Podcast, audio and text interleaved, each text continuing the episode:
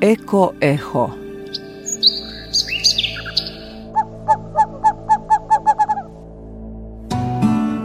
Zvuk prirode na talasima BH Radija 1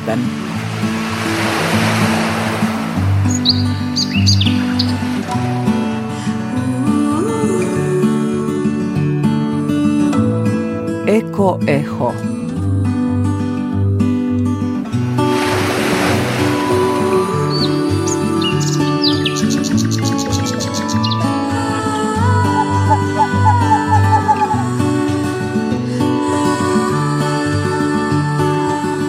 Partner emisije Fondacija Friedrich Ebert u Bosni i Hercegovini.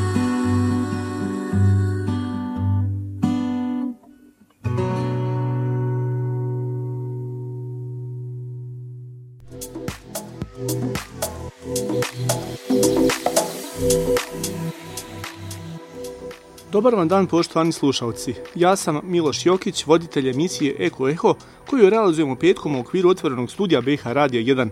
U emisiji govorimo o temama zašte životne sredine, a partner je fondacija Friedrich Ebert u Bosni i Hercegovini.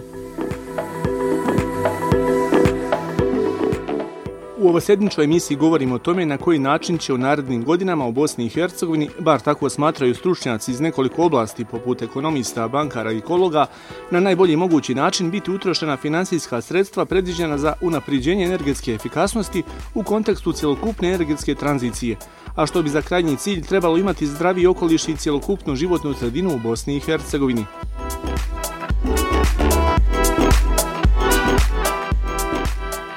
Evropska unija izdvojila je milijardu evra za pomoć zemljama Zapadnog Balkana u rješavanju srednjoročnih i dugoročnih izvora energetske tranzicije. Ova podrška ima dvije komponente, i to trenutna podrška od 500 miliona evra i srednjoročna od također 500 miliona evra.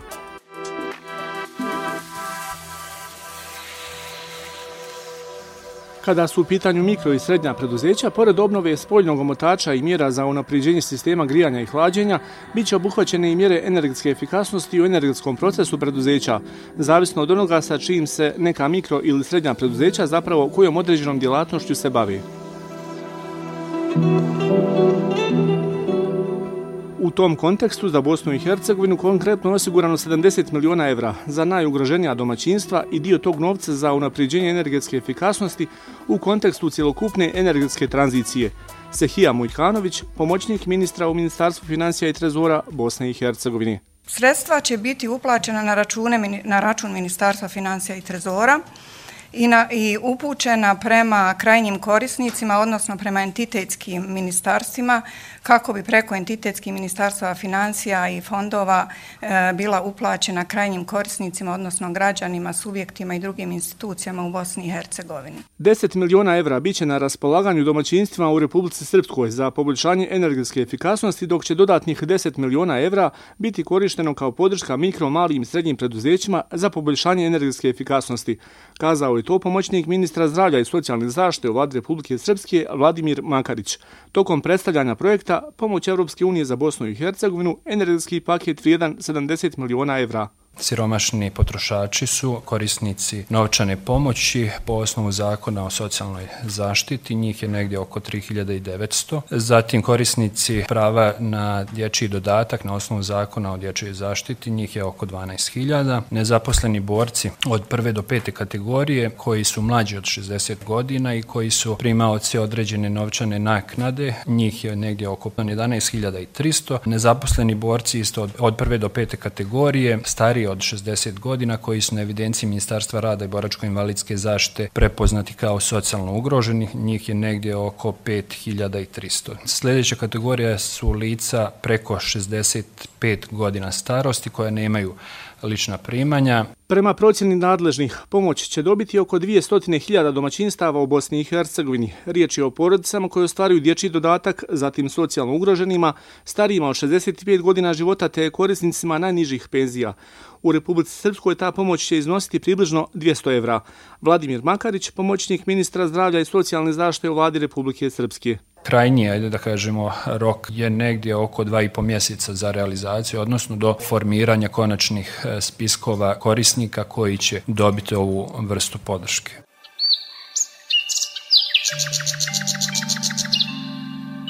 Eko Eho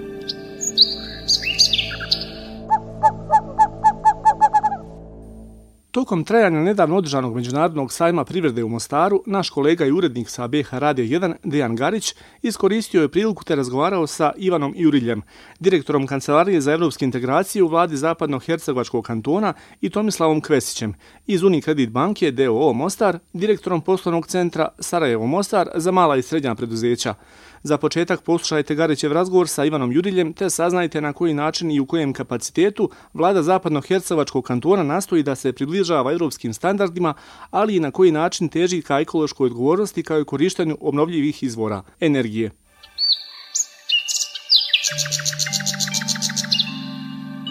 Eko Eho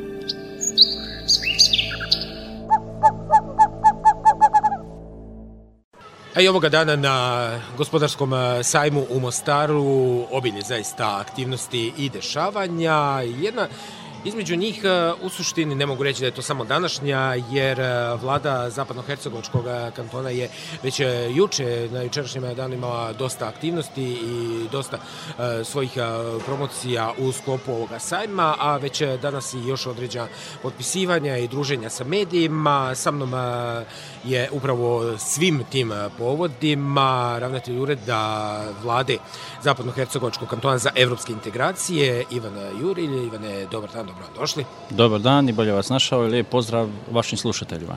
Danas, evo, družili ste se sa medijima, potpisujete brojne sporazume, a sad ste to nekako budući da je vaš posao uh, i da vodite vladine poslove sa evropskim partnerima evropskim integracijama.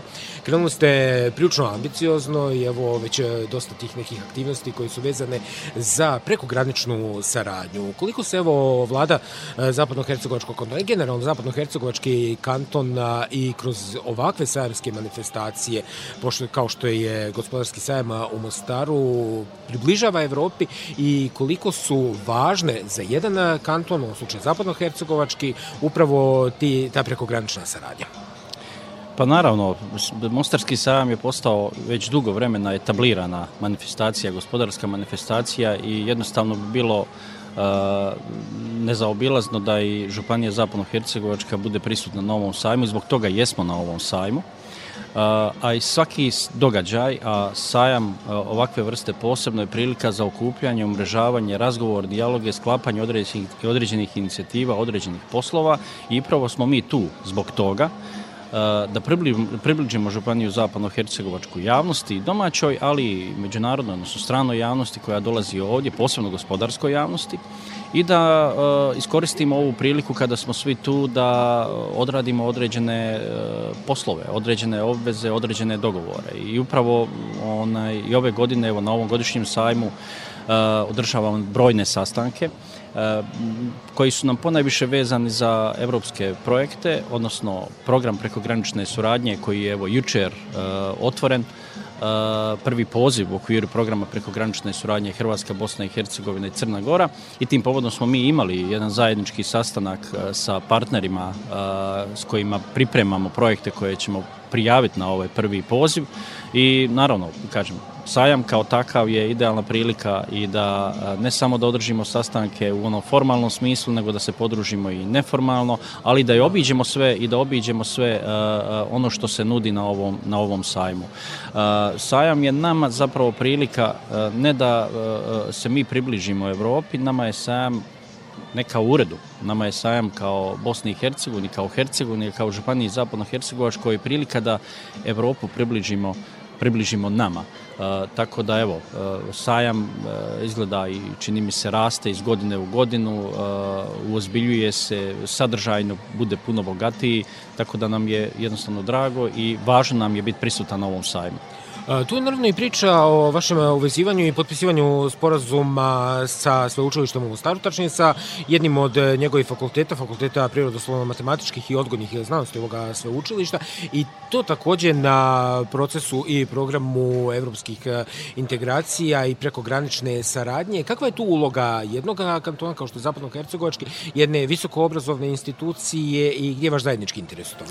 Pa evo, mi smo ove godine na sajmu htjeli tematski se malo orijentirati e, na takozvanu e, u zelenu perspektivu. E, slogan našeg ovogodišnjeg nastupa na sajmu je West Herzegovina Green Adventures, Eh, odnosno eh, prezentiramo i promoviramo prirodu i ono što je vezano za prirodu i ono što Županija kao Županija, odnosno Zapadna Hercegovina, ali Hercegovina u celini može ponuditi u segmentu turizma, a povezano je s prirodom, a a vidimo i u segmentu turizma na globalnim trendovima da je takav vid turizma priličito tražen, trend je rasta potražnje za takvim vidovima turizma, aktivnim turizmom, posebno turizmom vezanim za prirodom i ona, e, e, i ona autentičnost koju treba ponuditi. To sve mi još uvijek imamo još uvijek nije dovoljno eksploatirano, još uvijek nismo dovoljno poznati. E, I zbog toga smo odlučili zapravo da ovogodišnja tema našeg e, izlaganja na sajmu bude, odnosno naše predstavljanje na sajmu bude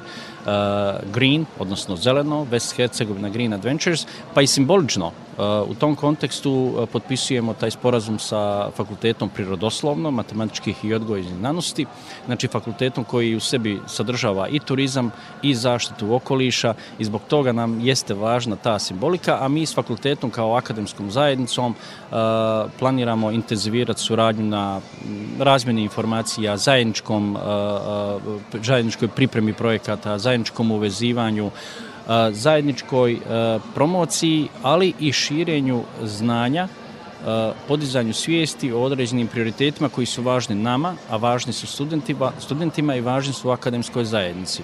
Moje mišljenje je da još uvijek akademska zajednica, odnosno društvo u cjelini i gospodarstvo, nije dovoljno integrirano s akademskom zajednicom, pa mi na ovaj način želimo kao Ured za evropske integracije pokazati i, e, pokazat i kroz potpisivanje ovog sporazuma o suradnji, ali i određenim konkretnim aktivnostima koje ćemo raditi sa e, fakultetom i sa studentima onaj, kroz određena predavanja, kroz određene događaje e, gdje ćemo približiti i akademskoj zajednici ili studentima ono što mi radimo ili ono što se očekuje ili stavlja kao obveza pred Bosnu i Hercegovinu, kao evo i pred Županiju Zapadno-Hercegovačkog procesu evropskih integracija, ali i u ovom razvojnom smislu.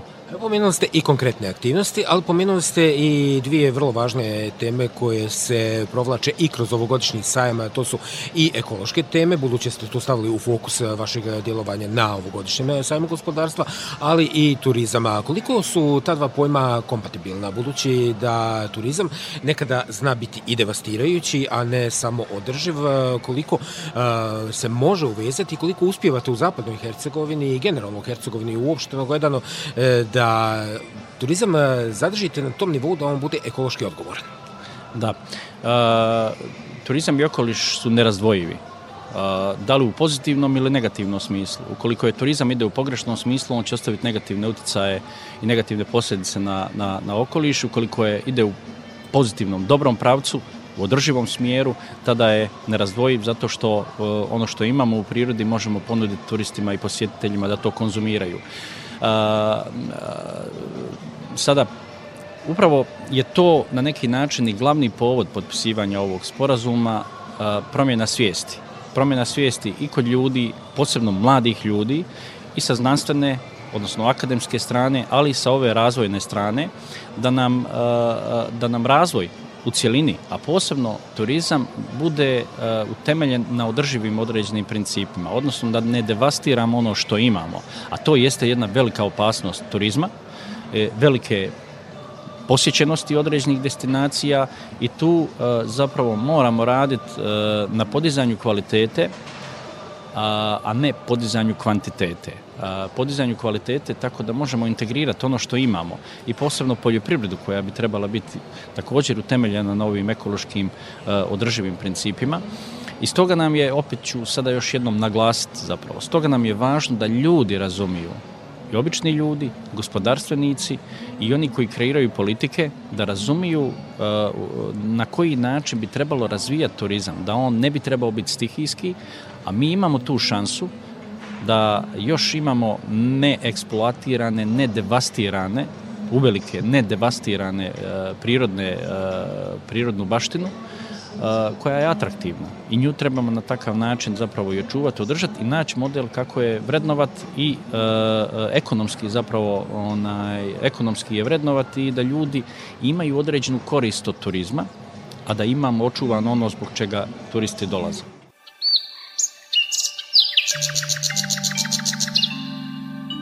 Eko Eho.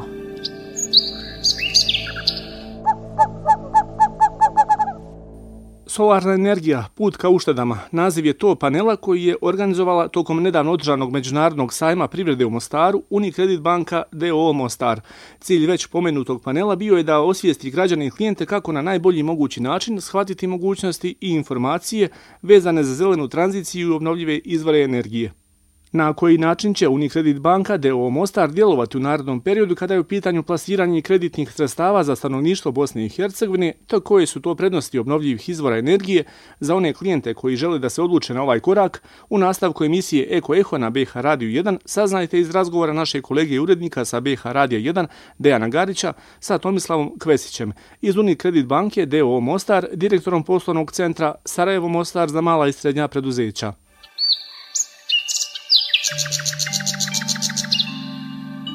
Eko Eho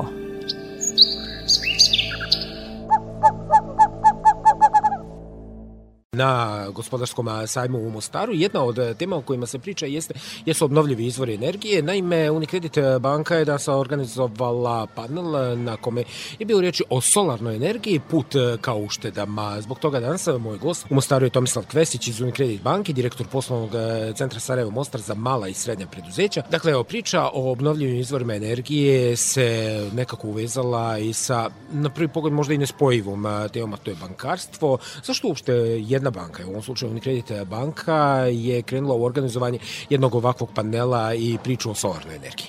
Pa gledajte, ja bih rekao da je jedan osnovni cilj, osnovna ideja jeste Unicredit banke da osvijesti naše klijente o važnosti zelene tranzicije u Bosni i Hercegovini, odnosno za obnovljivim izvorima energije. Ono što mi želimo kroz ove panel sesije jeste da na neki način damo našim klijentima sve relevantne informacije o izazovima, preprekama kao i prednostima obnovljive izvora energije, a ujedno i da vide sve moguće načine finansiranja od strane Unicredit banke za, za ove projekte. Mi u Unicredit banci stvarno često vjerujemo da ćemo kroz ove sesije dati sve relevantne informacije našim klijentima i da će oni riješiti sve moguće nedumice kroz praktične primjere koje smo pripremili tokom ovih sesije. Koji su to praktični primjeri? Znači šta je ono što konkretno pokazujete ljudima i na koji način e, vi konkretno ulazite u priču o solarnoj energiji? Mi smo kao banka već duže vrijeme financiramo e, klijente duž Bosne i Hercegovine kroz ove projekte, tako da smo, pored ova ti nekakvih primjera koje smo pripremili da, da, kao da damo kao relevantne činjenice našim klijentima, isto tako pozvali smo naše partnere, u ovom slučaju je Deloitte kao konsultantska firma i jedna firma SSH koja se bavi e, proizvodnjom e, obnovljivih izvora energije i koja može dati podrobnije informacije o ovim projektima. Kada govorimo o samoj e, solarnoj energiji i putu ka uštedama, jeste usmjereni samo prema stanovništvu ili na određen način i same vaše poslovnice, vaše institucije učestvuju u tom nekom kreiranju zelene energije, solarne energije, obnovljivih izvora? Naravno, mi kao, kao banka imamo, ja bih rekao da imamo misiju u biti da, onaj, da, da, da ulažemo i da pokažemo svojim primjerom, ulažemo u te u obnovljive izvore energije. Čak sada u biti evo, ideja je da, da budući o, i vozni park u biti bude naslonjen više na, na vozila sa, sa motornim autosagorijevanjem, nego, nego da budu ovi nekakvi hibridi ili budu električna vozila. Tako da onaj, no, zasigurno ulažemo kako u, u, pravna lica, tako i u fizička lica. Koliko je isplativo jednom a, prosječnom građanu, prosječnom domaćinstvu da se upusti u priču o solarnoj energiji? Šta oni dobijaju? Koliko im vi možete pomoći? Koliko možete bankarski sektor u suštini može pomoći i koliko su te uštede vidljive? Mislim, znamo mm da je priča o ekologiji veoma važna današnje vrijeme, ali ljudi razmišljaju o tome da mogu i uštediti. A mislim da odlično pitanje se postavili. Ja bih ovo rekao da, da posebna važnost, recimo, obnovljivi izvora energije dobiva, ajmo reći, još više dobiva na važnosti ako sagledamo ovo, ovo neki protekli period koji se desio sa velikim stresovima po mhm. pitanju mm -hmm. uh, podizanja cijena energije, kao što znamo još uvijek traje ovaj rusko-ukrajinski rat koji je uh, još, još više doprinio u tome, tako da zasigurno jedan od motiva zašto ljudi ulažu kako fizički, ali tako i prav, tako i naše kompanije, jeste zato što ne žele više da imaju stresne situacije kao što imali ove protekle dvije godine sa kakanjem cijena, u isto vrijeme žele da imaju uh, zasebne Eh, izvore energije, žele da imaju uštede, eh, također pojavljuju se zahtjevi njihovih dobavljača da imaju obnovljive izvore energije, kao što se poznate, najavljuju se i regulative Europske unije, gdje, se, gdje su najavljene nekakve i, i, i takse na, na, na proizvodnju CO2 i na kraju, naravno, tu je, eh, pojavljuje se i svijest naših klijenata, kako fizički lica, tako i pravni, za što manjom proizvodnjom CO2.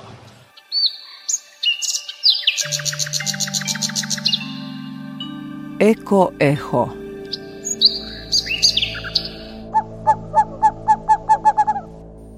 Poštovani slušalci, u proteklim minutama imali ste priliku poslušati još jedno izdanje emisije Eko Eho koju realizujemo petkom u okviru otvorenog studija BH Radija 1. Slušali ste razgovor sa Ivanom Juriljem, direktorom Kancelarije za evropske integracije u vladi Zapadno-Hercevačkog kantona i Tomislavom Kvesićem iz Unikredit banke DO Mostar, direktorom poslovnog centra Sarajevo Mostar za mala i srednja preduzeća. Sa njima je razgovarao o temama obnovljivih izvora, zelene tranzicije i energetske efikasnosti tokom trajanja nedavno održanog međunarodnog sajma privrede u Mostaru, naš kolega i urednik sa BH Radio 1, Dejan Garić. Zaključak onoga što su rekli naši sagovornici u ovom izdanju emisije Eko Eho na BH Radio 1 mogao bi biti u tome da obnovljivi izvori energije se tekako smatraju održivim.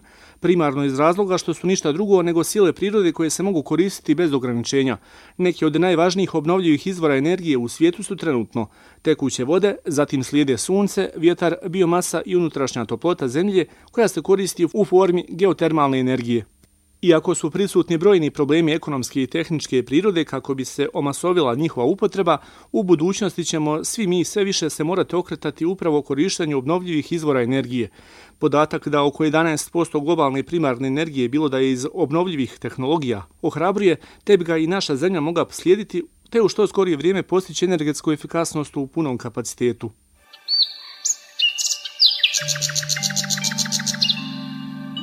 Eko Eho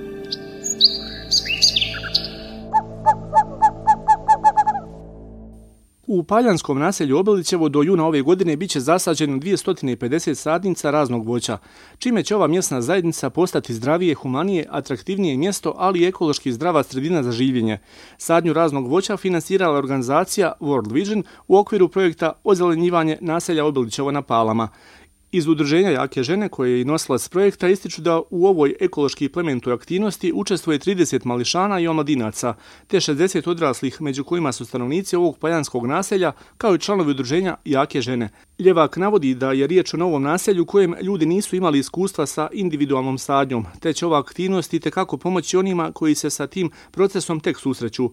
Lenka Ljevak, predsjednica udruženja Jake žene, pale. Prije nepuna dva vijeka Čeka Jovan Ivanović Zvaj, srpski pjesnik i ljekar, je rekao gdje god vidiš zgodno mjesto, tu drvo posadi, a drvo je blagorodno pa će da nagradi. On je time rekao koji je značaj drveta u prirodi. Postoji više razloga zbog koje je dobro posaditi drvo. Drvo proizvodi kisik, upija ugljen dioksid, drveće sprečava eroziju i prečišava zemljište. Drveće apsorbuje štetne substancije i hemikalije zemljišta i ponaša se kao filter i prečišćava zemljište zemlju i čini je pogodnom za uzgajanje raz drugih biljaka. Drveće je dom, sklonište i zašta za ptice i predstavlja nepresušni izvor hrane i polena za oprašivače tokom cijele godine. Drveće uljepšava okolinu, pogled na zelenilo ima opuštajući efekat, usporava rad srca i smanjuje stres. Posebna korist u sadnji šljive i dunja je to što će za godinu dana, kada voće počne da daje plodove, okolno stanovništvo s akcentom na porodice slabijeg imovnog stanja biti u mogućnosti da poboljšaju ishrane članova domaćinstva prijeko potrebnim voćem. Naselje obilovično bi bilo zdravije, humanije i atraktivnije mjesto za njihov život, posebno sa ekološkog aspekta, zdravijeg vazduha, čistog prirodnog okoliša i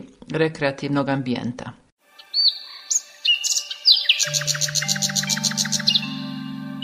Eko Eho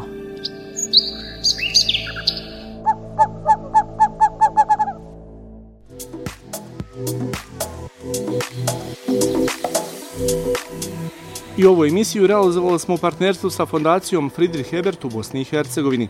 Ponovo smo sa vama za sedam dana. Urednik Dejan Garić. U proteklim minutama kroz emisiju Eko Eho vodio vas je Miloš Jokić. Snimatelj tona Hajro Rožajac.